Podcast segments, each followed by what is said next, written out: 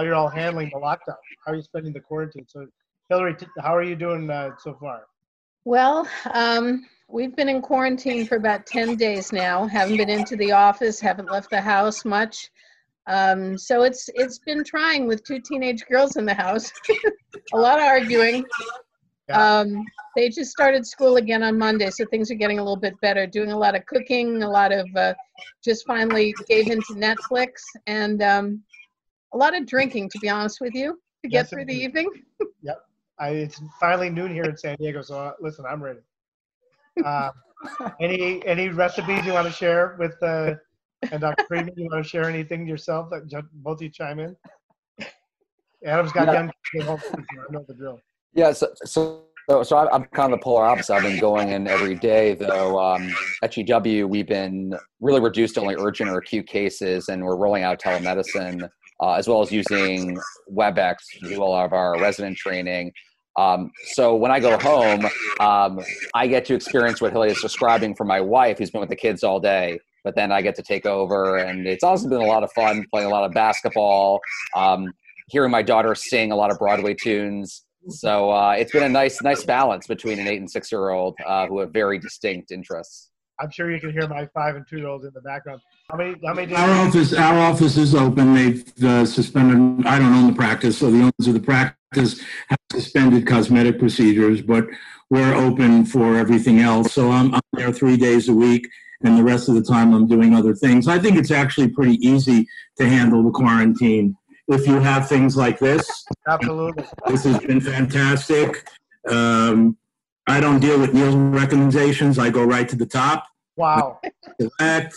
Um, that's called swinging for the fence. I want to have grapes without wine.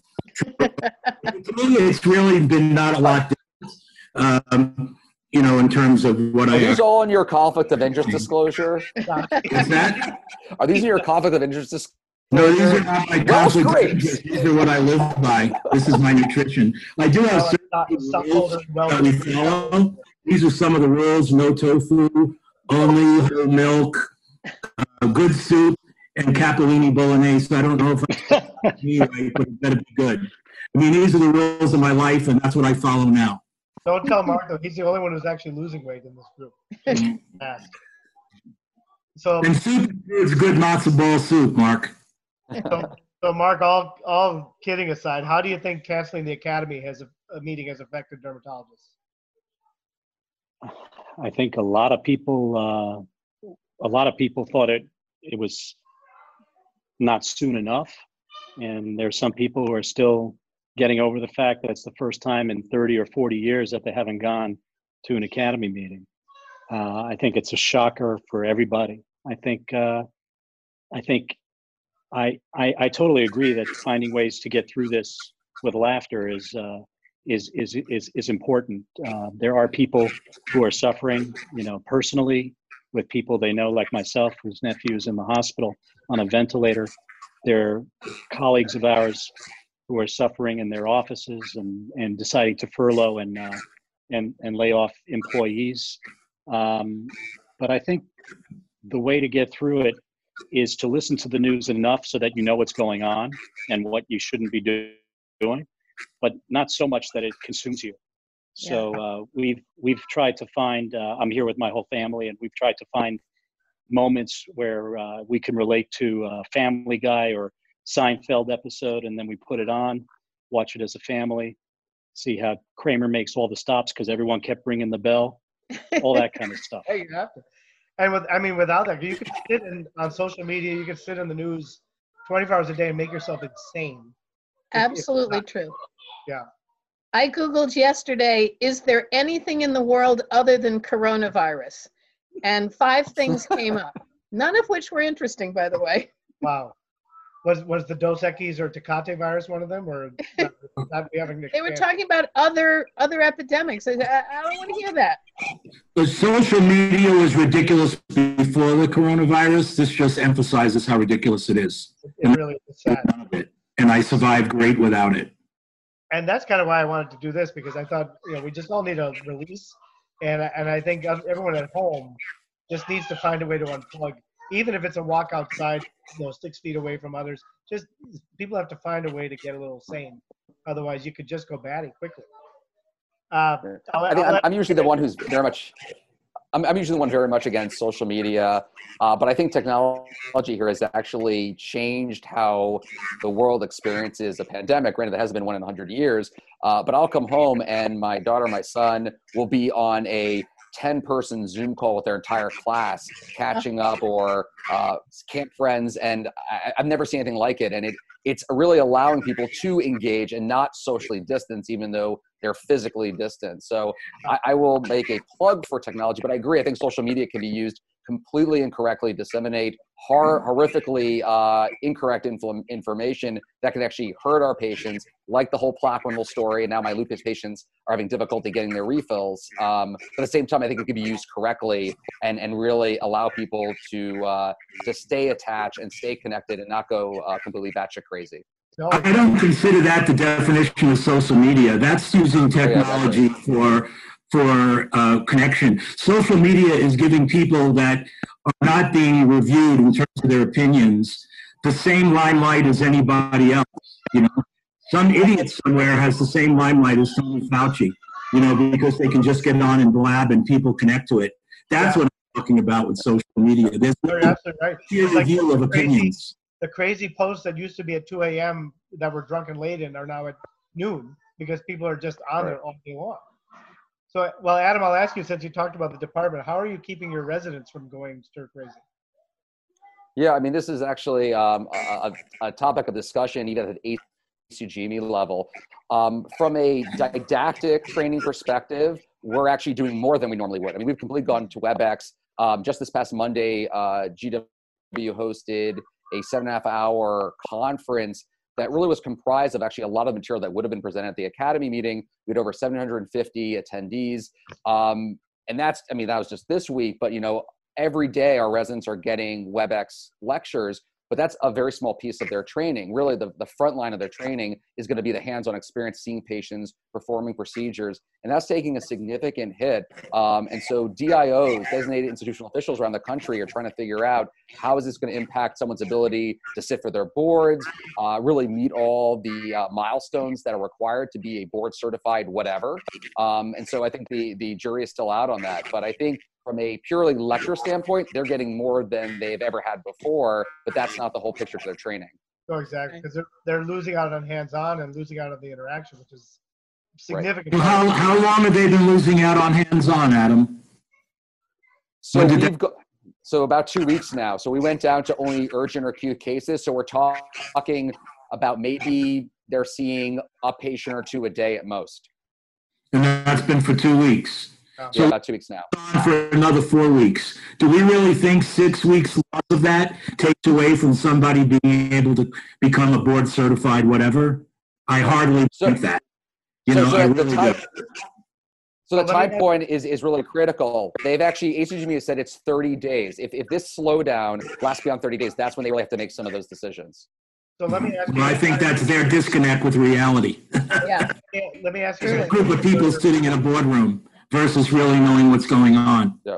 Well, Let me ask that's you guys fair. this: we're uh, we're all out of meetings, right? When when do you think the next realistic meeting will be? Will it be in August at summer, or are we looking into the fall, September. September? That's I my think- bet. I think, I think longer. I Wow. hope Yeah. you're right. October, October. October. Jim, what do you think? I'm thinking the fall, September, October. Yeah, I'm I'm seeing I'm seeing the dominoes of the meetings start to go down uh, uh, into July now, and, and definitely into August, and that that's concerning for all of us, right? Not just interaction wise, but education wise. Uh, let me ask you this: what which is going to be the first uh, major sport to come back? Oh. Hmm. Tough, right? I mean, we haven't. Yeah. I say ice hockey. The hockey will come back. Ice Hockey hockey. is going to come back. It's too close. to the end. They'd have to change how they do playoffs. I don't think ice hockey's going to come back. I think uh, baseball opening day is going to be the next major event. probably when in, in I'd have to agree. yeah. I would And I don't care if basketball comes back. the sports with the littlest amount of, of inter of personal contact, right? So baseball makes sense to me because you don't have to hit people and check people, and um, you can stay fairly far apart. Sure. Baseball is social distance already. 90 feet. Right. You don't have to hold anybody on them at to first base. tees. You allow people to come to the game. unless you're a catcher. That's true. Catcher's right in the uh, in the action. Let me ask you guys this: Is there a, a restaurant like a mom and pop restaurant that you guys are supporting? Yeah. Which? Actually, I'm, I'm right. I'm almost right next to it in my in my practice. Uh, Mama Lucia's, which actually has multiple sites in uh, Maryland and DC. Um, it's it's actually public knowledge that they're they're in some big trouble uh, with everything going on. So we've really been trying to encourage people to order takeout. Um, I think it's probably the closest thing to New York pizza here in Maryland. So I swear to God, if that goes away, it's not going to be good for anyone around me. I'm not going to lie. It's going to get super ugly. I don't have bagels. Give me my damn pizza. Come on, Every Friday. God. Mark, what about you? In, in, in Miami? Is there one? Yeah, well, we have one actually in the building who's suffering, so we're trying to order in as much as possible. Yeah. How about you, Hillary? We've been, we haven't been ordering in too much, you know, because uh, I, I don't know how true it is, but they were talking about cardboard being an issue. Um, and everything comes in cardboard and I just, um, I've been a little leery about it. So um, we've, I've been doing most of the cooking. But we're starting to run out of staples, so it's shortly going to become going to the grocery store or or ordering in. And I would like to support our, our local uh, our local community. Um, but I am supporting our local butcher shop. We, we're lucky we have a butcher around the corner. It also has deli stuff. So and they're they're delivering to the curbside uh, every day. Oh, that's pretty good. Yeah, that's been very helpful. I'll ask you guys one last uh, fun question before I let you go. So, if you could choose three people to be quarantined with, who would they be? So, Hillary, I'll start with you. Living or dead? Living or dead? Okay. Well, I have to put my father on the list because uh, I want somebody with me who's always calm and always hopeful and always upbeat, and that would uh, that would certainly be him. And then I want my personal trainer because I'm getting fatter by the minute. Um, and I I also need to be entertained, so I'm thinking James Taylor or Carole King with a guitar, so we could all do a sing along. All right. Adam, how about you? Well, I'm going to say the most appropriate answer, which is my wife and two kids. But um, if I was forced to not say them, because they are watching clearly, um, I would say Mike Myers because he's freaking hilarious, and I just Yep. want to make you know use different accents all day. Um, I don't know, probably uh, Tim Allen because I'm not handy. I need him to fix everything around the house. Um, at least he played that guy on TV, so that would work. Um, and then yeah, I would I would love our, uh, our our cleaning lady to be able to come in. You know, our, our house is is in, in disarray or as close to disarray as, as we'll allow it to be. But God, I really, really, really miss her. So th- those would be the three. But you know, once she's there, she's not leaving. So you better have a lot to clean. That's oh no, there's plenty to clean. It's a dirty place. All right, Mark. Uh, aside from the the three women in your life, who who would you pick? Uh, probably I'd go with Hillary and, and go with my dad, who'd passed away six months ago. Also, uh, able to stay calm and good humored throughout any kind of crisis. Uh, and maybe Noah, so he could build a boat and get me the hell out of here. Going biblical. the quarantine ark. I That's, that would be pretty good. Well, I wish you all the safety and the virtual hug from here. And uh, thanks everyone for watching the quarantine quorum. And uh, we'll probably see you again one more time before this is all said and done.